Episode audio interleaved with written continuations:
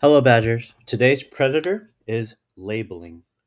When you label others, you put them in a box. You limit their potential. You limit your understanding of them. You dismiss all of the rich layers that each person has and how they're beautifully interwoven. You make a huge mistake.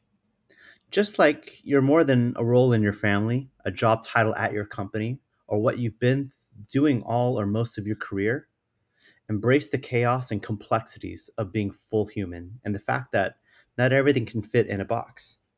Be okay that people can't be perfectly organized. Consider that the mashup of multiple areas often drives innovation and discovering passion. It's okay. You don't have to clean up your mess here. What are you attacking today?